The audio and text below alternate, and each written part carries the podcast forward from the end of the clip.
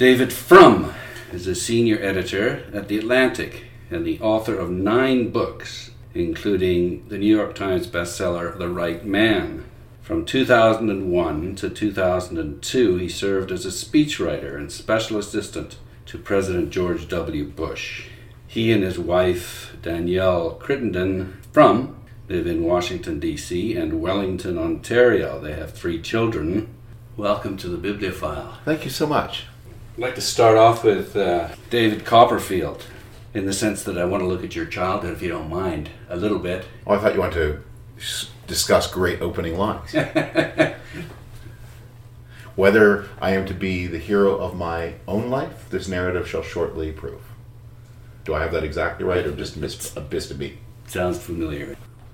Your father, Murray, was Yes. born in 1931. His parents are from Poland. Most of the family died in the Holocaust. His parents ran a grocery store. He studied and became a dentist in 1956 and got into real estate in 1970 and made a fortune in strip malls. He collected African art and then Renaissance art. He donated a Bernini bronze of the crucifixion to the AGO. At the time, perhaps you could tell the story. Oh well, th- this is there's so many great stories here, but the story was um, that my father had acquired this work of art whose origins were very contested. Um, everyone knew it was from the 17th century. Everyone knew it was bronze. Everyone knew it was very beautiful. Uh, the question was who had done it. It looked a lot like the manner of Bernini, and there was a question: was it done by a student? Was it a copy, or was it an original? And my father worked with a couple of great art experts, and they spent many years on the trail sleuthing to prove that it was indeed a hand handwork of the great Bernini. Um, once you proved that, it became too valuable to you couldn't afford the insurance anymore. 50 million bucks. you couldn't keep it in a private house, um, and uh, so it had to, it went to the AGO, and it is now uh, a centerpiece of their of their collection. You see it just as you walk into the middle of the European Gallery, and it is indeed a stunningly beautiful thing. The the loincloth around um, the crucified Jesus's middle um, flows out away from the body in a line that's about three feet long, and just a pure line in space. So, my question is did he collect books as well? Uh, my dad was a great reader, but he was not a book collector. Or I should qualify that. Um, what he had a big collection of were um, books of art, which he used in his sleuthing.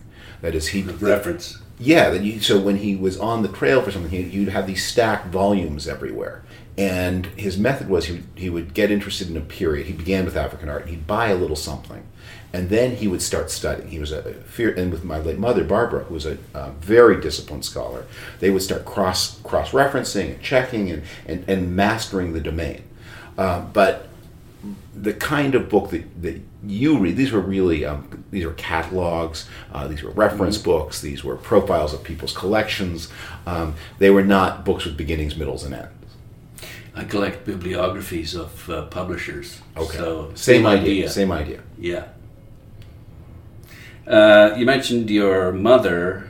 Um, I feel almost like she's my mother because A lot I of Canadians spent feel that so way. many evenings listening to her. She uh, was an American-born CBC journalist who broke into the CBC with a program called As It Happens. A tough, well-informed uh, interviewer. And then from 1981 until her death in 1992, she was again like an outstanding interviewer for the national broadcaster in Canada. And your sister wrote her biography. Maybe you could talk a bit about that. It, it, uh, my sister Linda, who is now a member of the Canadian Senate, wrote an absolutely beautiful book about Barbara. Um, children's uh, biographies of, of prominent parents are not always a reliable source of information, um, but this is a meticulous uh, book, um, carefully researched. Um, by using both the paper record and interviews with everyone who knew her, but also with um, our, our own mem- memories of her. One of the important things to understand about my mother my mother died at 54. I'm 58 now. She was diagnosed when she was 37, but she was not given 17 years to live. She was given two years to live eight times. And so there was this, we grew up in a household, um, and maybe this to our goes to our topic for later in the book. a particularly doom haunted household because by the time we were adolescents, we knew my mother was ill. We didn't know exactly the full dimension of it, that we would learn in our 20s. Um, but we had this overhang of her illness. And then on my father's side, there's something that you knew, but you didn't think about it till much later. You mentioned my father's family was um, mostly murdered. Mm. My father, my father's parents emigrated to Canada in 1930. He was born in 1931. Their family disapproved of the emigration, and some of the family went to Palestine, but most stayed in Poland. Had my father's parents stayed, done what their parents wanted, Yeah. They would have been murdered in 1941 or 42 with most of the Polish Jews. My father would have been at that point 11 or 12. He would have been murdered too. And you wouldn't have been around. Right, and so that sense of you know that this all could have ended with a bullet in a forest somewhere or in a starved to death in some ghetto. Um, you know, we, we had these this heavy background, and it wasn't a gloomy household, but it was a household with a lot of knowledge that things don't have to go right. A very European outlook as opposed to North American. Very European, yes. And and I think as I look back on it, I mean, it's one of those things I don't think as a young person you're conscious of the influences, but as, as I look back on it, one of the, um, the themes of a lot of my books is um, whatever I'm writing about, that there is a, a mistrust of optimism, a sense of things that can go easily wrong. Which, and I'm jumping ahead here, but in Trumpocracy, which is what we're here to talk about as well, you end with a chapter called Hope. Yes. That's out of character, is it? It's a little out of character, but um, but what I warn in that book is that the sunny American certainty that things must turn out for the best is the greatest obstacle to things turning out for the best.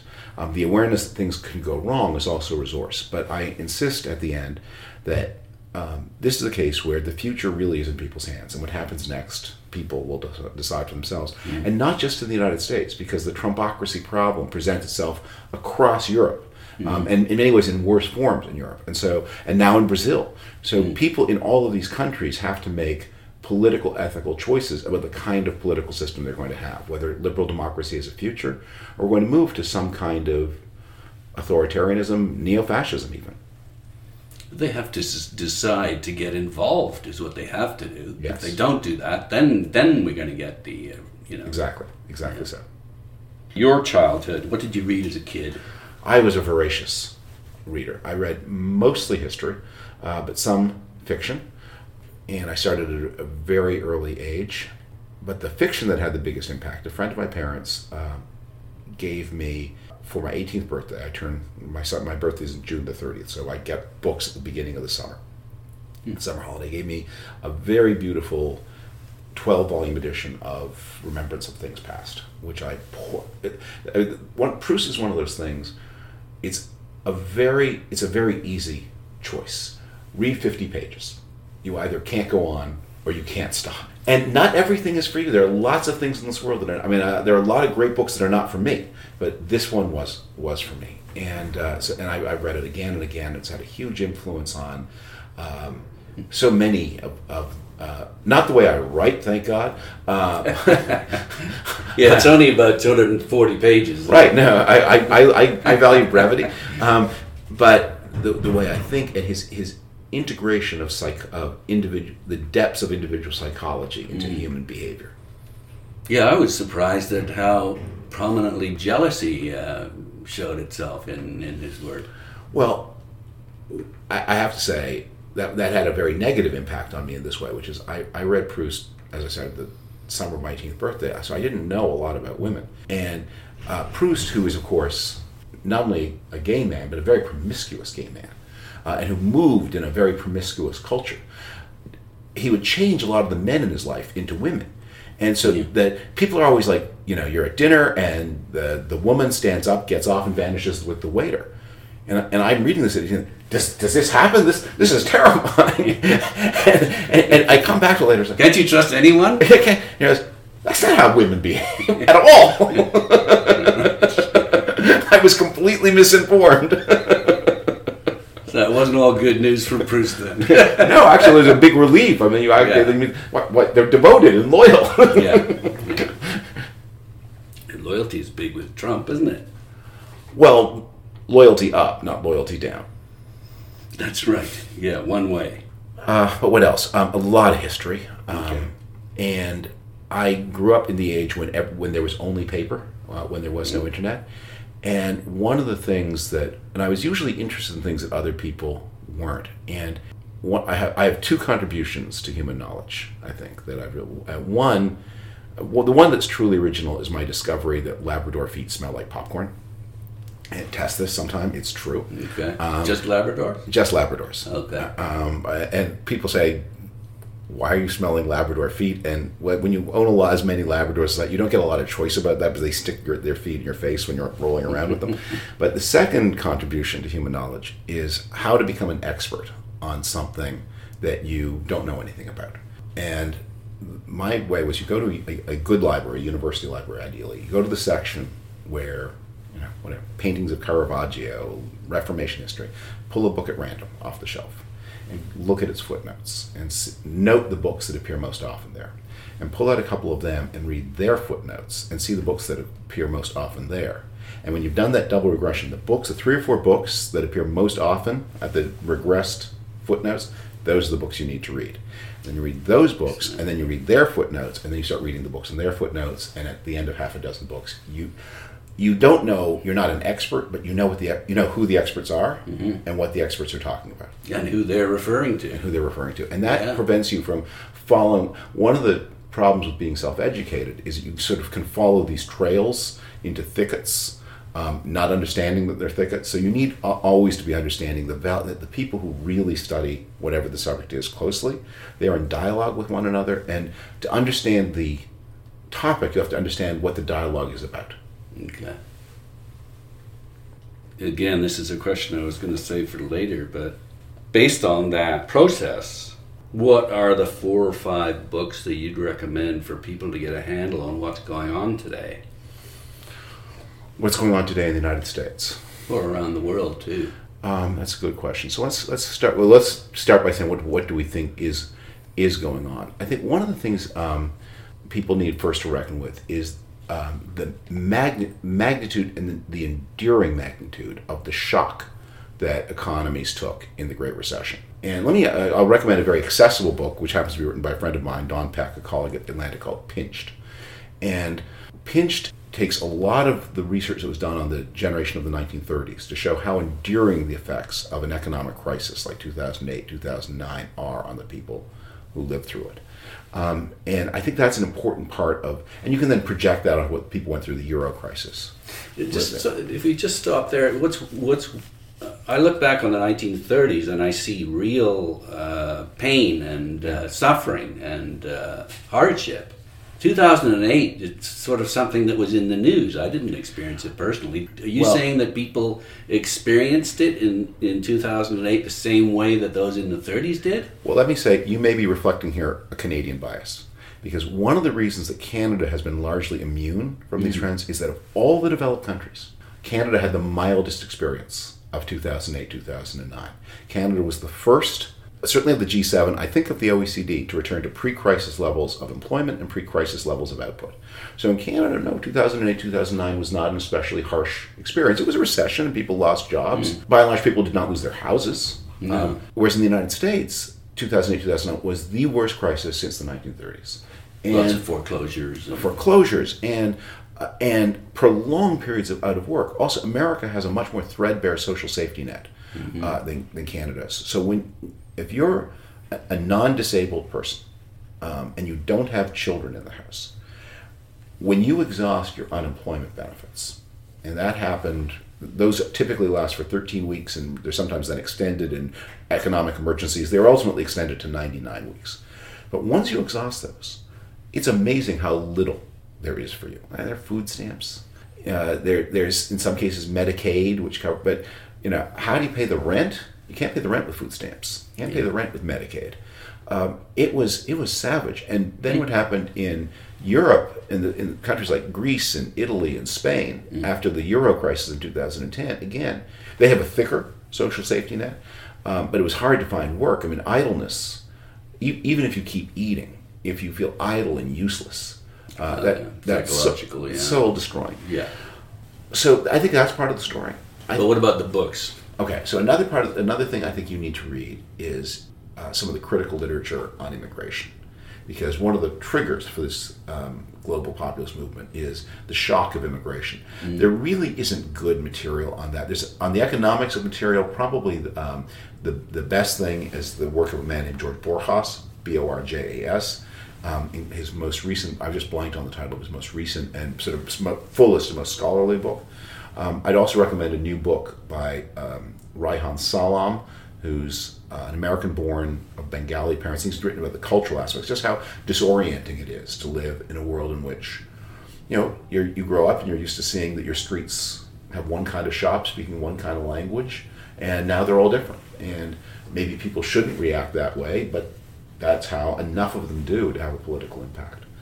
Um, I think uh, you need to know something about the democratic breakdown that happened in Europe in the 1930s. Not because not because we're like that, but actually to understand the differences between then and now. Because uh, so many people are drawing parallels to that. Right. Well, you need to know how.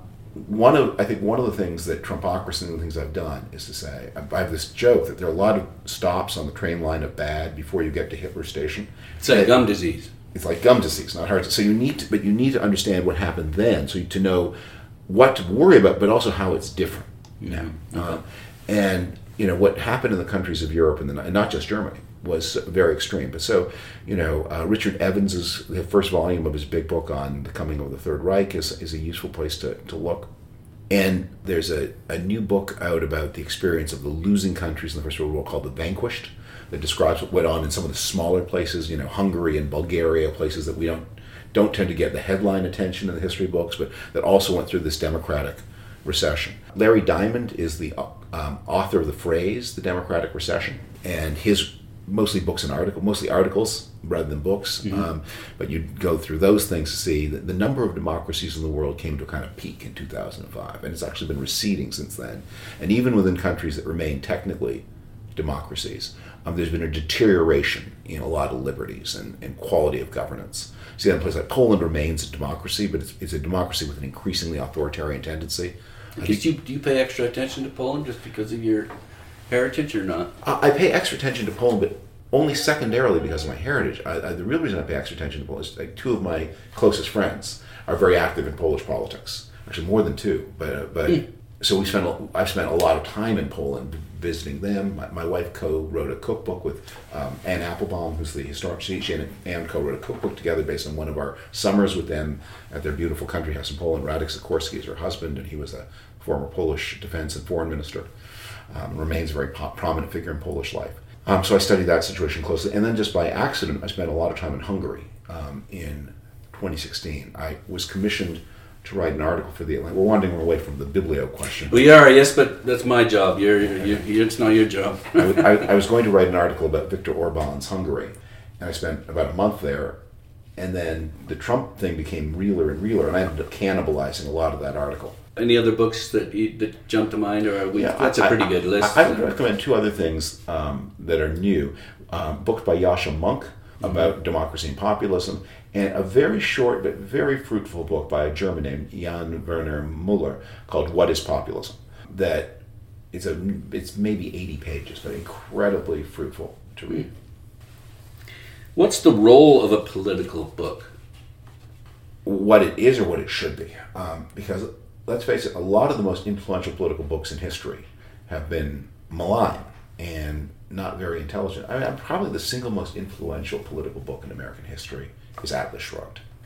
Um, and uh, I don't think its influence is beneficial, but it provide political books provide people with ideas. Yeah. ideas. Uh, I think people who read less than you do can often be very romantic about books. Um, and it's just as possible for there to be a bad book as there is for there to be, or a malign book as there is for there to be a malign speech, malign TV show. Uh, so I, I, I, the role is it, it introduces people to concepts they wouldn't otherwise meet in, that are fuller and thicker and more sophisticated. Yeah, it's a way to present a more complicated idea. Right, right. But that's that's not always a positive thing for people because often the idea is, you know, I, I, we started at the beginning. I talked about how you have to un- understand what people are in dialogue with. But a lot of people go to books because they are looking for that complete experience, the answer to all the questions. Mm-hmm. And they find the book that seems to answer all the questions. That's not necessarily true. I don't think not all the questions. I think they want they want new insight into something they've been thinking about. But the most powerful books often do that. The You best mean- books do not. You mean like a philosophy, like Marxism or Yeah, something like yeah. that? Yeah. Yeah. What the role of a political book should be is to introduce you not only to new ideas but to new information, to challenge you, always to be aware that it's in conversation, in dialogue with things that have gone before and things that will come after. I'd also say it introduce it can introduce a politician to a larger audience. Look at Obama's book when he was a senator. Well- I mean, that's obviously it's a marketing tool. Well, he wrote he wrote two books. One, his autobiography before he knew he was going to go into politics, and that is a much more revealing book than it was a very cagey book for a memoirist, but a very revealing book for a politician. Then the book he wrote as a politician, The Audacity of Hope, that was a standard issue political book and Okay. uh, really super boring and Right. Something you could give it give out to people. yeah, right. something that, that avoided mistakes. It's almost like a business card. Right, but even there are always mistakes. So Hillary Clinton's um, the book she wrote, but her memoir, her memoir of her time as Secretary of State, that was going to be her calling card for 2016. In the hardcover edition, she talked about her hard work on the Trans-Pacific Partnership, and she had, and in the paperback, she cut all of that because since then it had become controversial within the Democratic Party. Bernie Sanders opposed it, so she just sliced it out. It also helps you to get appearances on TV, radio, and podcasts. The fact that you've got a new book out. Maybe. I wouldn't. I, anybody who's writing a book because they think it's going to get them on radio and TV, maybe in for also some rude disillusionment. the capacity of the world not to pay attention to your book is quite vast. But it's a reason. I mean, it's a It's reason motive. to have you It's- on the show, right? Yes, and it's certainly a motive that people do it. Yes, uh, And it's also a way to make money, is it not? I wouldn't recommend that. You're it not- can. You're not making money off uh, Trumpocracy. Uh, Trump- Trumpocracy did fine, but uh, even even when a book does fine, um, it's it's not like selling cars. And uh, so there there are rare books, rare rare rare books that you know, or they're like franchises, like Bob Woodward's franchise. But but mostly um, writing is you have you better be doing it for the joy of it because the financial rewards are puny. So how did uh, Trumpocracy come into being? Was it basically some essays that you'd written for the No. Atlantic, and or was it a Well, you that sat was- down and wrote it? So the con- I, I'd written an article for the Atlantic in January of 2017 that became a cover story in the February issue that had a lot of resonance. And and then I did I had done more writing on the theme of populism generally beforehand, and I did some other articles afterwards. And so uh, a I was approached by a publisher. Let's let's turn this into a book, and Based on the article. based on the articles. Right. But what I find is maybe that can be done by somebody. It can't be done by me. And so while there are there's certainly the um, research that I recycle, and while there's certainly paragraphs and even in some cases three or four paragraphs in a sequence that appear from an article in the book, I, I can't work that way. Um, partly because of the passage of time and the drama, partly because I think more deeply. Um, I do tend to write fast, but I write very intensely. So uh, this book was written in June, July, and August of 2018, and, but it was written in I, I, in a pattern of I would work most days from about 5.30 in the morning to about noon or sometimes 1 not later than that uh, and do that five sometimes six days a week This And- process, though, I'm not so interested in Okay, process. but that but that to cram the intensity of the experience. Uh, but so so this is um, it's not a, it's not an anthology in, in that way. It's, it's, uh, it is, and the book then has to and, and a book has a very different architecture from a magazine article in a lot of in a lot of ways. I couldn't believe that the stuff you were saying in there. I can't believe that you haven't been you had your ass suit off.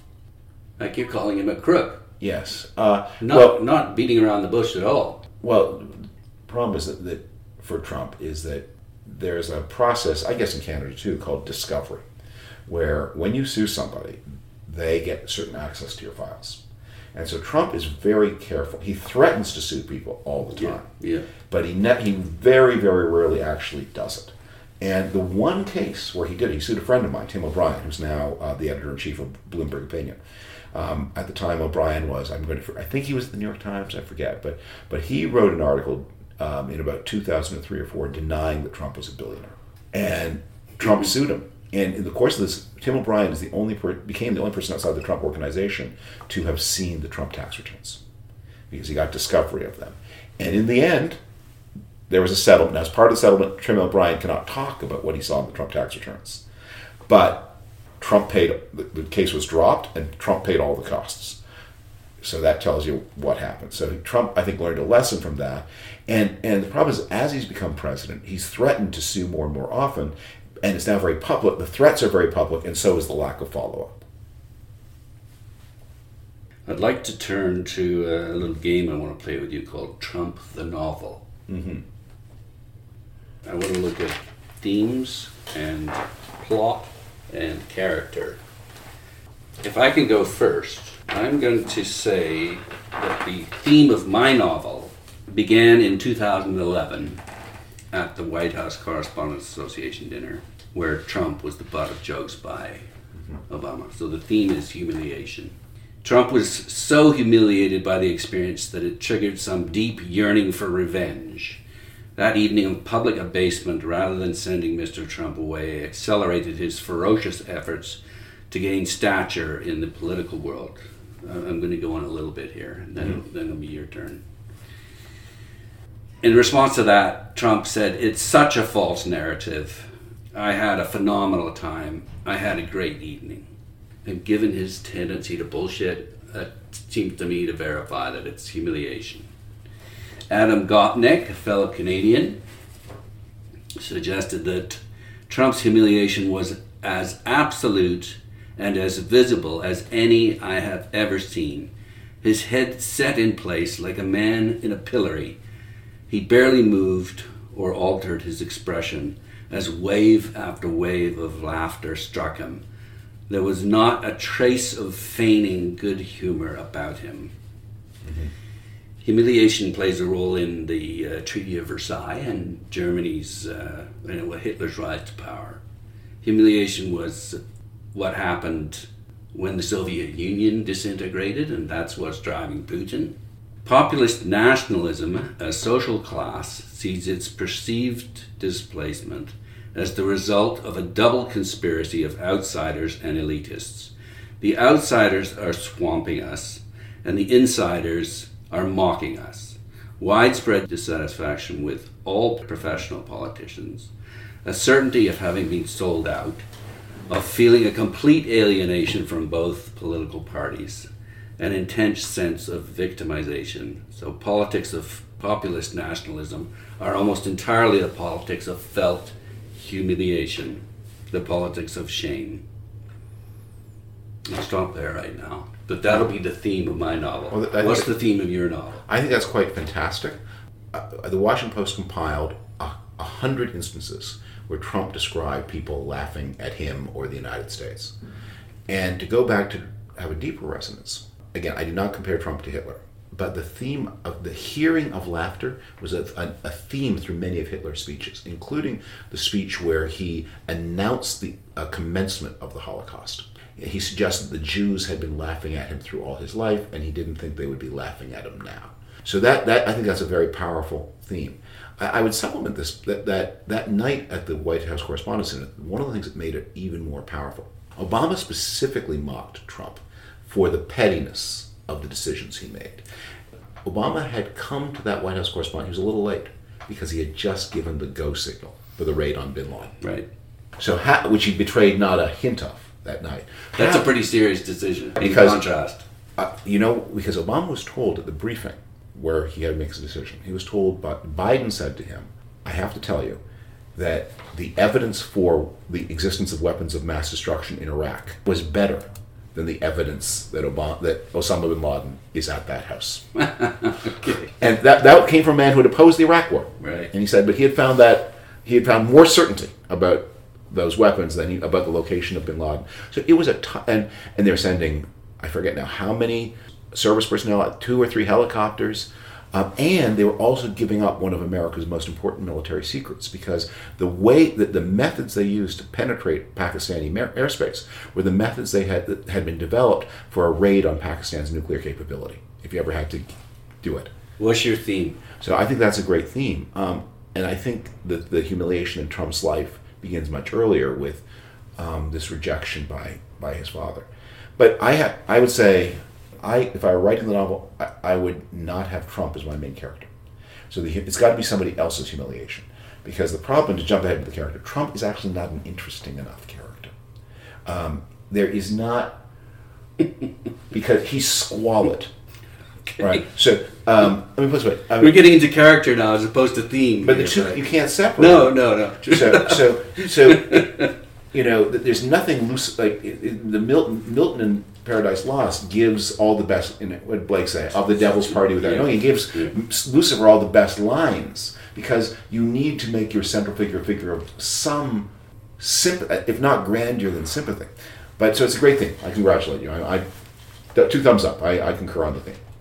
Okay, so that, that'll be the main theme then. The character, you've got some beautiful purple prose here. I've got to try and find it. Well, as president, Trump is cruel, vengeful, egotistical, ignorant, lazy, avaricious, and treacherous. That's not the purple prose part, though. Do you remember you actually used alliteration? Oh, I'm sure. I, uh, but not just once, so that's Yeah. six times in a row. I've got to find that. Uh, here we are.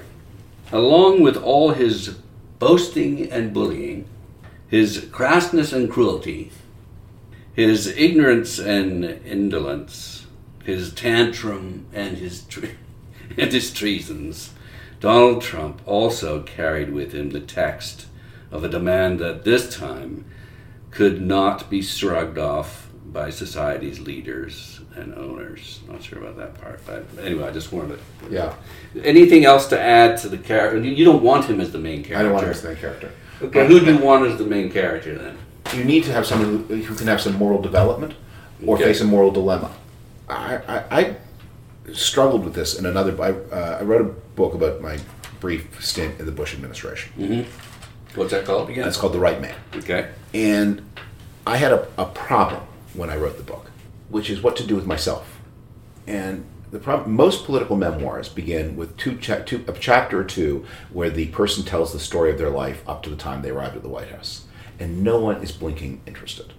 Uh, so I wanted to leave myself out of the story, but then the problem is, well, how do you know these things? How do you account for my biases? And actually, I had played a small part, not an important part, but a, a real part in, in history.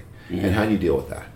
And so I struggle. Like, what did I do with what did I do with myself as a character? I want to have some dispassion for myself, and but I also I want to, you know, not do anything to exaggerate the importance. And I wrote the first draft, and I, my wife, um, a tough critic, uh, she read the first draft, and she handed it back to me with a one with a very one very simple question: Can we afford to give the advance back? Just as an aside, it's interesting. I've been talking to publishers about uh, advances lately, and advances you don't have to give advances back. Maybe you should tell your wife that. Yes. Even if you don't earn the money back, Right. it's yours. Well, but if, if you fail to deliver the manuscript, I think That's right. so, uh, and her but her point was it didn't work. So Yeah. so I had a intense struggle. I spoke to a, a friend of mine who makes films, Mm-hmm. and I said, "What do I do?" And he said, "You're Gats. You're, you said you're Nick Carraway. No one's interested in you. You rented the little cottage across the bay from Gatsby, and as a result, you get to see Gatsby's parties." And we are interested in you to the extent you can take us into Gatsby's house and not one step further.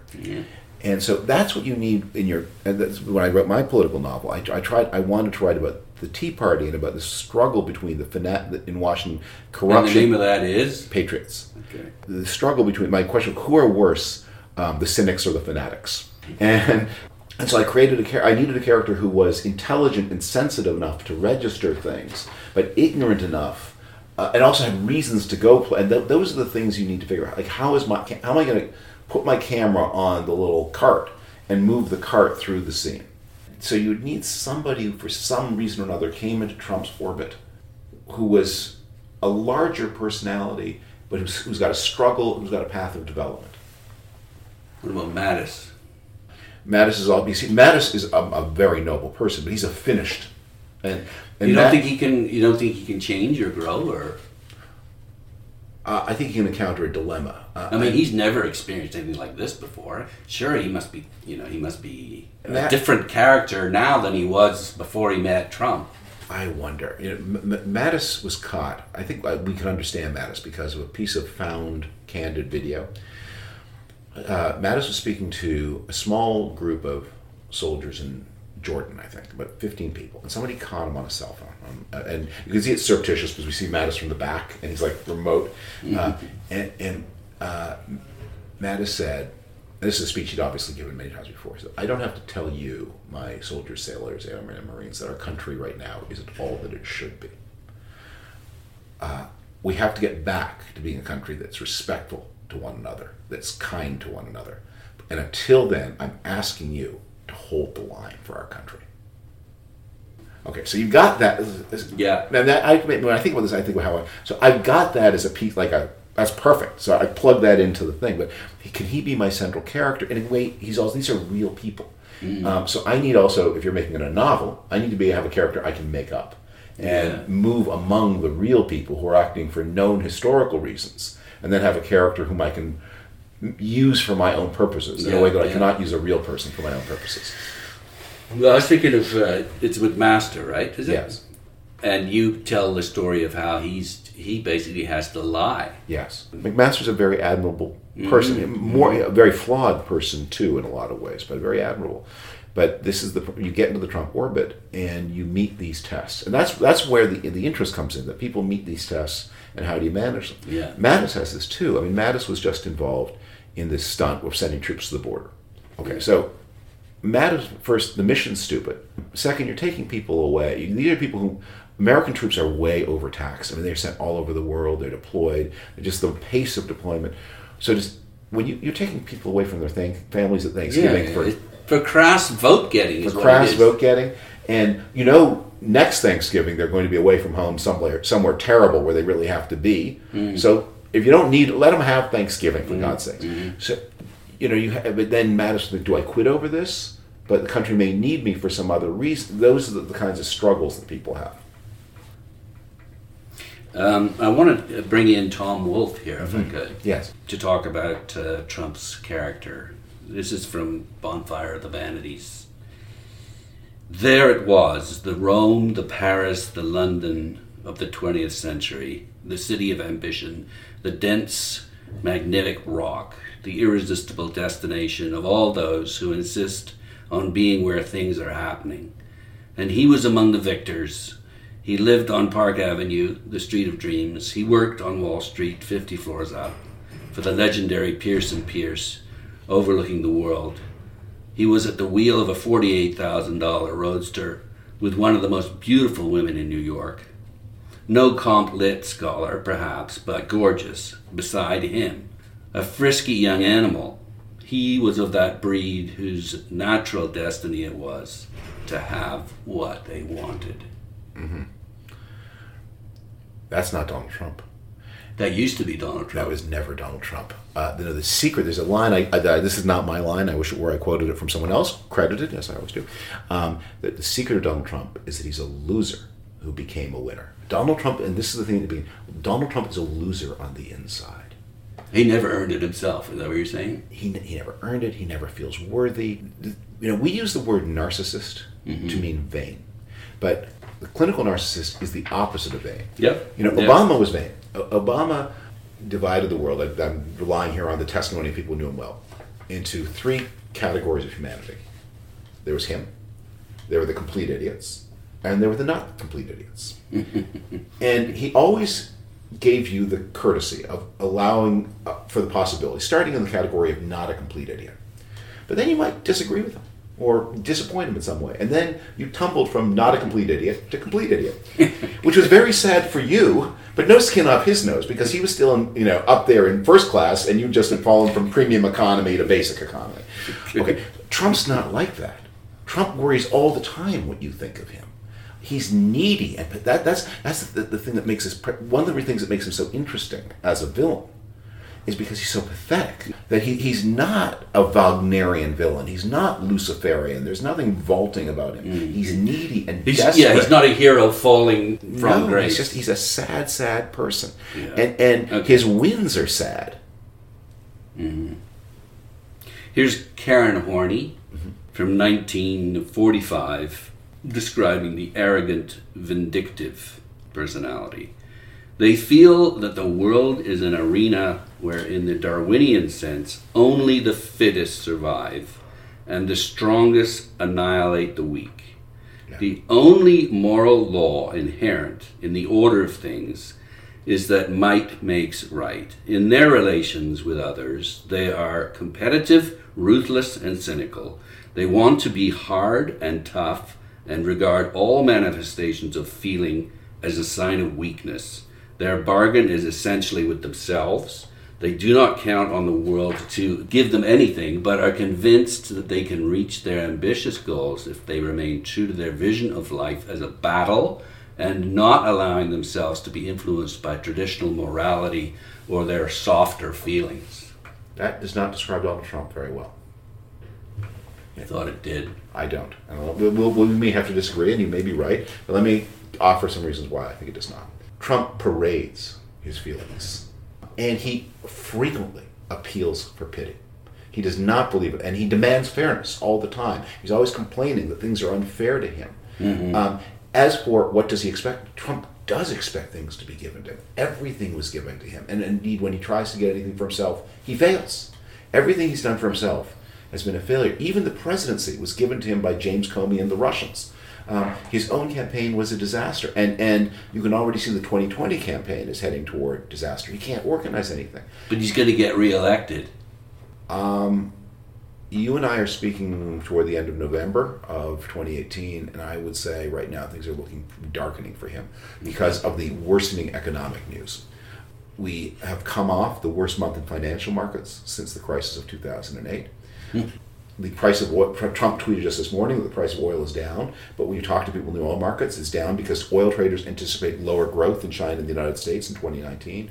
World trade is shrinking, um, and the when you look at the the interest pay rates for near-term and long-term bonds, what traders call the yield curve, again, they're not pointing yet to recession, but they're pointing to way lower growth in 2019, and the world's just full of bumpy things. So. Um, the most powerful predictor of whether he'll be reelected.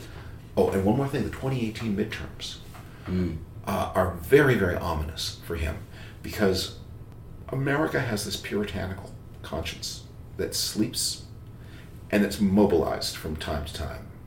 And Trump is mobilizing. The most important fact of the 2018 elections was not that the Democrats did well, although they did, but the astonishing number of votes that were cast. 49% mm-hmm. of people voted um, and how many of them weren't counted, too? That's another question. 49, almost half the country, literally almost half the country voted without a president on the ballot. That has not happened since before the First World War. Mm-hmm. Um, and the Republicans did incredibly well. They got, in the election of 2010, when they won, they got 45 million, 44 million votes. This time they got 5 million vote, more votes than they did in their big year of 2010. But the Democrats pulled out 61 million votes an unheard of number in an off year. And it what it just indicates is Trump has mobilized people. He's inflamed, he's insulted people, mm. and they're reacting against him. So negative economic news, mobilization of his political opponents, and the thing that he most hoped for has not happened, which is he hoped to goad and inflame his opponents to take him to their streets. Re- rerunning the 60s, mm. burning American yeah. flags, big disorderly. And, and he could bring in law and order and yeah. And instead, they registered to vote and they went to polling places. He's, you know what, he, he's, his, his problem? He's never dealt with an opposition movement that's led by women. And, you know, I think one of the signs uh, was hope for those who fear him, hopeful for those who support him, ominous, was the first Women's March two days after his election. Mm-hmm. 500,000 women came to Washington. There was not one arrest. Yeah, it was a wonderful display. But this guy cannot cope with that kind of orderly, disciplined. I mean, no one even kicked over a litter basket. Um, never mind setting fire to anything, and Right. and he wasn't ready for that. You call him a crook. You say that he's basically making money off all different countries that he has his towers Yeah. in, and that they're paying paying his companies, and, and we don't know how much or how often or, or anything about it. Why hasn't someone said about proving this? Like you, you're making all these accusations, but I didn't see any proof. Well, there's no proof about the dollar amounts, but there's lots of proof. I mean, the the, the, thing. Um, I think one of the things that um, is hard. Because some sorry, but if someone if if there was a some sort of report that came out that proved that the Saudis were putting money into a bank account of his, wouldn't that get him impeached? you know, I will answer that. But just one one of the things that when people read the book, they say, "Is there anything new in it?" And I say, "It will seem new because you've forgotten so much." Okay. So, you, to your question about the Saudis, in fact, we have the annual report of the Trump Hotel in New York, which was losing money until a five day, until this, uh, the, the Saudi delegation went booked it for five days and spent so much money in five days they moved the hotel from loss to profitability. Did they spend as much as Melania spent Yes. in Toronto? way more. What, what there are is there there are there's not a single dossier, but there are pieces of evidence. Um, you you know that Trump, for example, that there are two Trump towers in Istanbul, um, and you know that Trump has a contract uh, where they pay him something.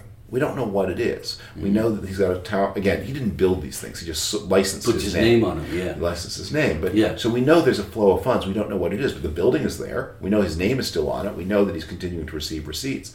Um, and then there, there, there are little glimpses of, of things. But there's been no oversight. Now, Congress, uh, the, uh, the de- new Democratic House has the subpoena power. But there, do- as a privately held corporation, the Trump Organization is required to release relatively few documents. Much of what we know about it has been that it has sometimes had to file documents with its lenders.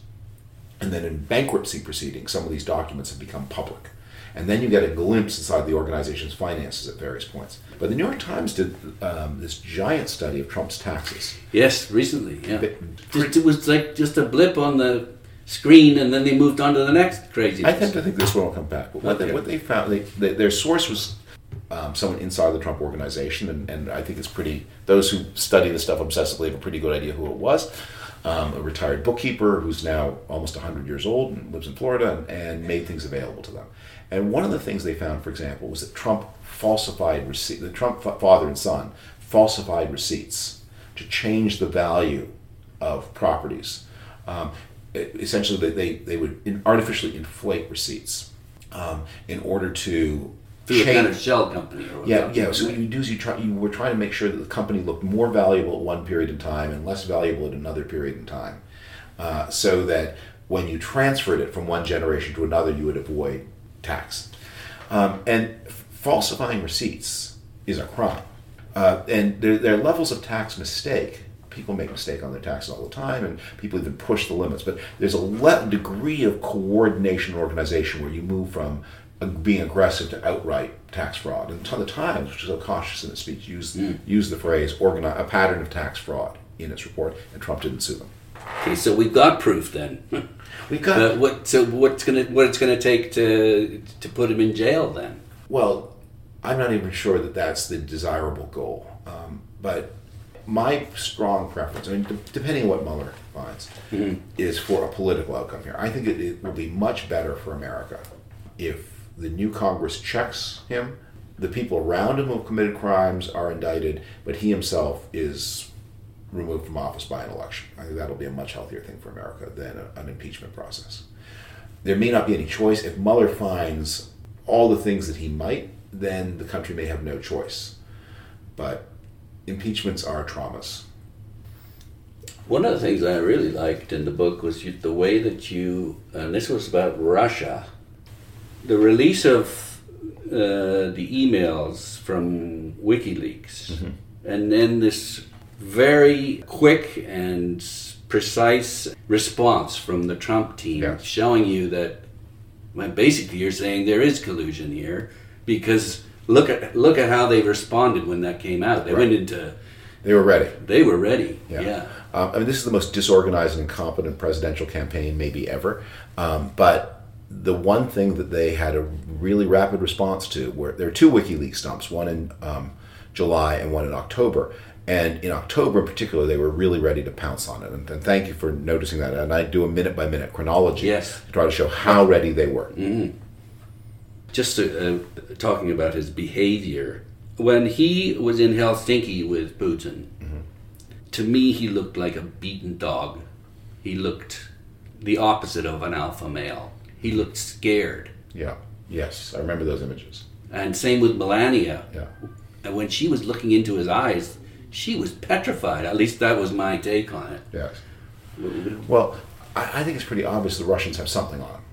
And although I have hypotheses of the different things it might be, I don't exactly know. It's also possible he doesn't know.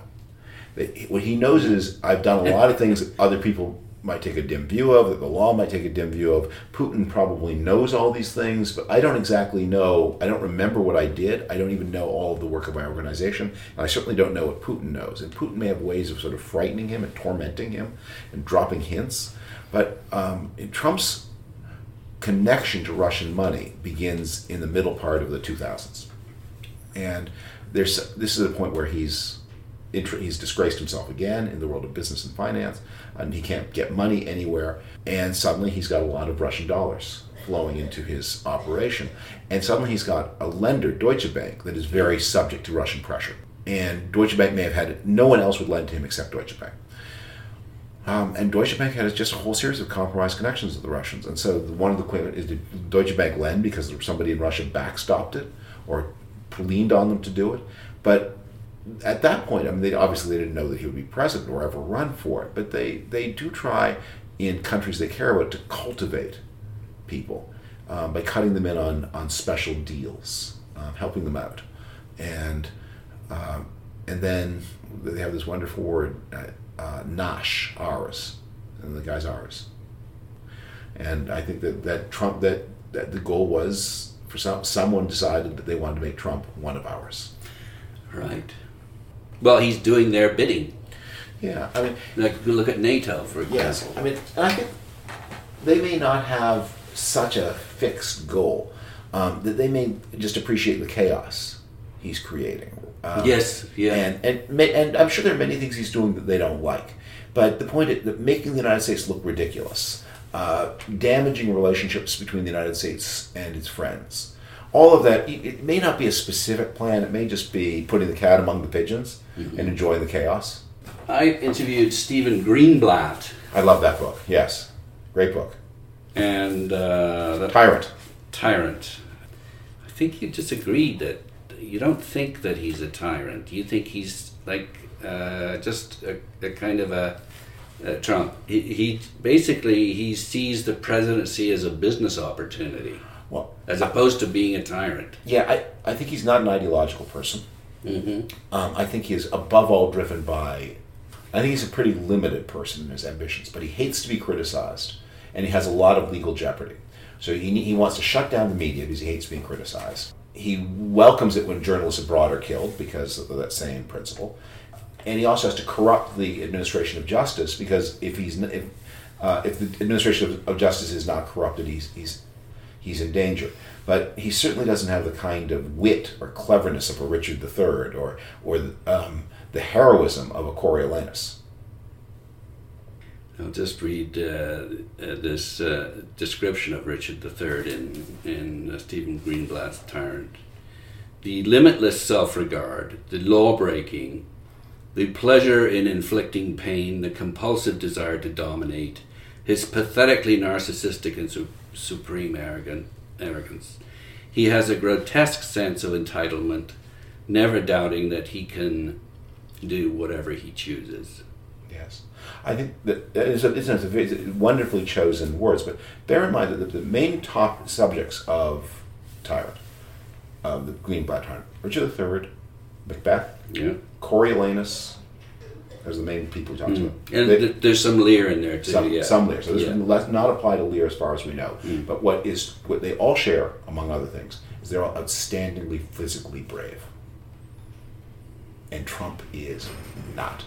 Um, and so one of the things that prevents him from being this kind of vaulting figure is Mm-hmm. his lack of physical. This physical. I mean, he's soft. He's frightened. He's weak. You know. Uh, He doesn't start off as a hero like Macbeth was, for example. nor does he have so um, since the age of you know the, the Virginia dynasts who launched the country that four presidents have been born to great wealth. Many presidents have been born to some affluence, but George H.W. Bush was born to affluence. But four presidents have been born to great wealth. The two Roosevelts, Kennedy, and Trump. And all of them in some way or other, the three the three predecessors all recognize that being born to great wealth is in some ways, long before they were interested in politics, a problem for them as people. Um, and so Te- Teddy Roosevelt threw himself into a life of um, physical hardihood. Um, he was a rancher. He became a soldier, um, and he uh, just he just tested himself physically all the time. Franklin Delano Roosevelt was had a somewhat softer background, but once he had his illness, his terrible polio, again that he just forced himself into a, a brutal pros, pro- program of physical makeover and an agonizing self-discipline to appear in public as less in- injured than he was. Yeah. And John F. Kennedy, who was the sickest of them all from, from birth, sickly, sickly man, it, uh, insisted on going into the Navy, which he had he had honest medical reports, he would have been not allowed to do. Yeah, he was way too sick for it. And then again, showed incredible Courage. courage Yeah. at- at when his PT boat was sunk. And then, and then after, one of the things that was so winning was um, very charming modesty. I mean, and authentic. You know, his Yeah. great line: "How did you become a war hero?" Well, the Japanese sank my boat. Trump, there's nothing in Trump's life that corresponds to any of that. There's no physical hardihood. There's no um, self-discipline. Yeah, but that's why you don't want to choose him because there isn't much of a fall. He's already Yeah, but that's why he's not like Greenblatt's Mm-hmm. characters because they're interesting because of their capacity. I mean, Macbeth could have been, was a great man.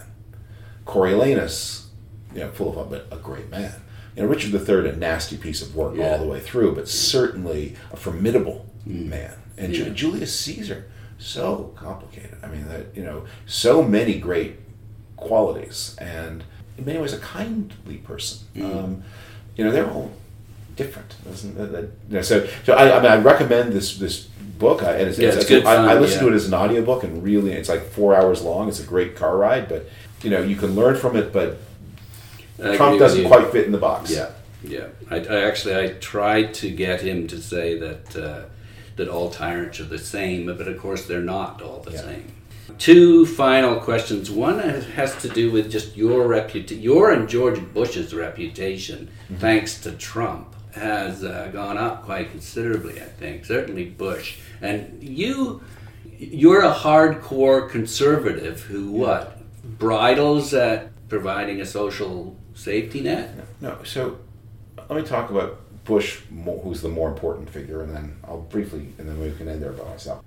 I don't think um, I'm not a great believer in arguing about reputations while after people's active lives are over and before they are dead.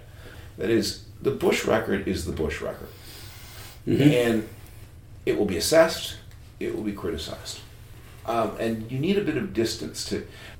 Bill Clinton said at Richard Nixon's funeral. Bill Clinton gave the eulogy Richard Nixon. He said, let, he said, let the day end when we judge Richard Nixon's career on any one part of it, rather than the whole of it taken together. And I think that, I mean, with, with Bush, I mean, that you're going to have to judge him as a whole. And the failures uh, and the successes, whatever deficiencies in judgment you may think there were, along with whatever character and spirit you see in him. And I, I don't think also it's not a single score. Um, I mean, obviously, pr- presidents are above all judged on success. Staying in power as much as anything. Well, on results. So I, I had this. I've often I've used this a couple of times, so I'm going to use it one more. So the, the, Bush presidency began with Pearl Harbor, it ended with the crash of 1929, and it had Vietnam in between. So it was a very stressful presidency, and it didn't deliver good results. Um, and yet there were amazing moments in it. Like I, I think that George Bush's handling of the 2008 crisis and I, think actually one of the, the greatest people. This is a controversial thing to say because it's so painful. But the, the what happened from the beginning of the crash of 2008 through the summer to one of the greatest successes in the history of American government.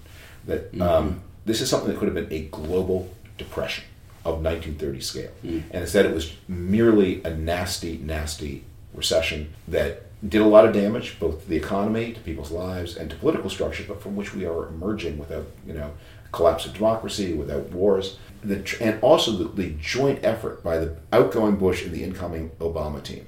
They're going to be teaching that a century from now as a model of how what happened between Roosevelt and Hoover, in the, or Hoover and Roosevelt in the 30s is a model how not to do it. That, that um, their refusal to communicate and their either different separate machinations. He was smearing him too, wasn't? Well- Wasn't he, or Roosevelt? Roosevelt refused to talk, take any responsibility. Hoover wanted to say, "I want to do some things. Mm-hmm. Uh, people need to know they will be continued or not. Just tell me if I do this, is it okay, or will?" And Roosevelt said, "You're the president of the last minute. I have no comments, and there was no certainty." Whereas Bush and Obama had open channels of communication, where mm-hmm. whereas Hoover kept trying to tie Roosevelt's hands. Uh, Bush took actions, but did, in a way that did not tie Obama's hands. And Obama then signaled that these limited actions of Bush were going to be accepted, that they were that that Obama accepted Bush's measures, and so investors could react and see continuity of government through this crisis, um, and that is the origin of the Bush-Obama friendship. And the Bush and Obama have a much closer relationship than Clinton and Obama for some obvious reasons, but they, they really had to work together through this crisis. But as I say, my original point was Bush's reputation, thanks to Trump, Yeah. has has been revived. but I think Bush's reputation should be seen as it is, and it will be you know reassessed and reassessed. And I Okay. and I, I'm going to leave it to and, and this and this is what I say about myself. You know, people ask me about this question, and I just don't engage with it. And it's not for me to judge myself. It's it's for me to try to do the right thing. Mm. The things I said and did in uh, 15 years ago, I said it many, based on many of the same values and beliefs. You know, I'm not the same person because it's a, a decade and a half, and things have changed. And I, I, I, there are things I've changed my mind about, and if to the extent that anybody's interested, I've tried to give an account in various places of why. In fact, I have a spot on my website. It was a whole like five or six essays about th- particular things where I've changed my You've mind. got lots of book reviews on your website too, Yeah, with some classic literature too. I was very surprised to see that. Oh, Happily surprised. I write, wrote- yeah. There was a period when I was doing that every day, but you know, I, you submit yourself to the judgment of others. You're not a judge in your own cause. So, uh, but what I what I do say is, when people say, "Well, you know, I like what you say now. I didn't like what you say then." I say, "Well, if you care, and you don't have to, uh, but if you care, there, these are thoughts that come from the same place."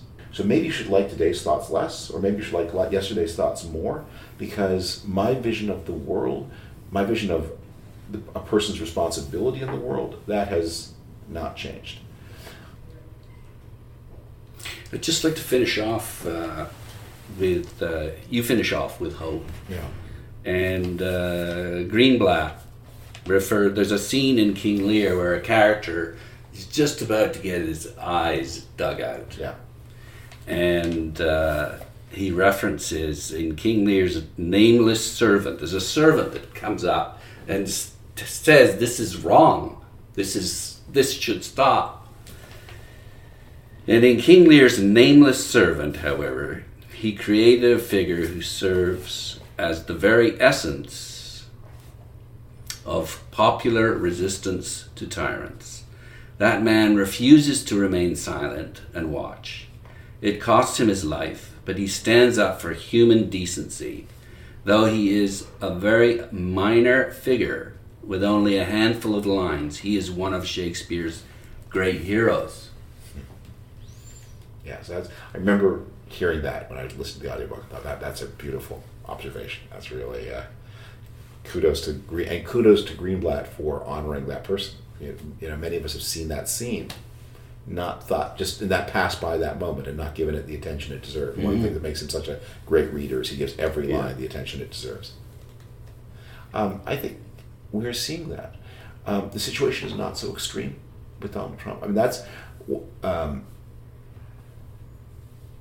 Trump defenders will often say, um, you know, it's just it's, he's not as bad as the great evil doers of history. Um, so really, this reaction is disproportionate.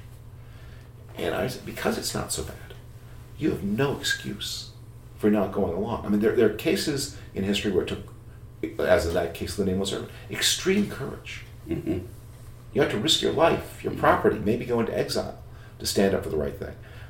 There's no excuse for not doing it now. And- That's right. You've got every reason to do it now. do it now. And the downside, I mean, uh, and for those of us inside the Washington world, the only that people are who, have, on, if you're inside the conservative and Republican world, yes, you forego certain opportunities to make a corrupt living, um, and that's maybe unfortunate. Maybe people could use that money. Um, and there are people who are getting rich in the Trump years. I mean, Fox and Fox News creates this perpetual.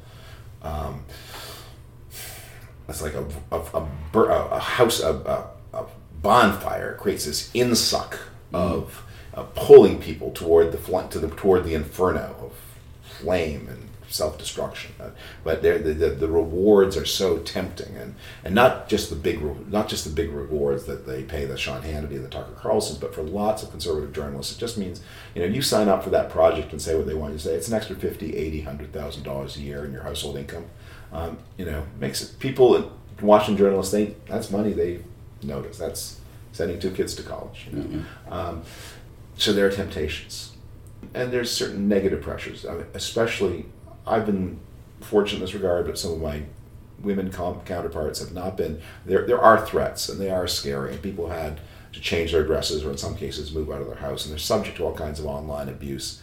Um, and sometimes they have to go to the FBI and show, you know, death threats. Uh, but you live at a time when your country needs you, when your endeavors can make a difference, when you can make a real service. Um, if you do it now, you can do it before there's any truly dire danger. So do it. There's no excuse not to. Thanks for talking to me today. Thank you. What a pleasure to talk. pleasure. David Frum is a senior editor at The Atlantic and the author, most recently, of Trumpocracy, published by Harper's, Harper's. HarperCollins, in both the States and in Canada. Right. And it's in England as well. It's in England as well, and there's now a South Korean translation. Excellent. So I'm very excited by that. Thanks again. Thank you.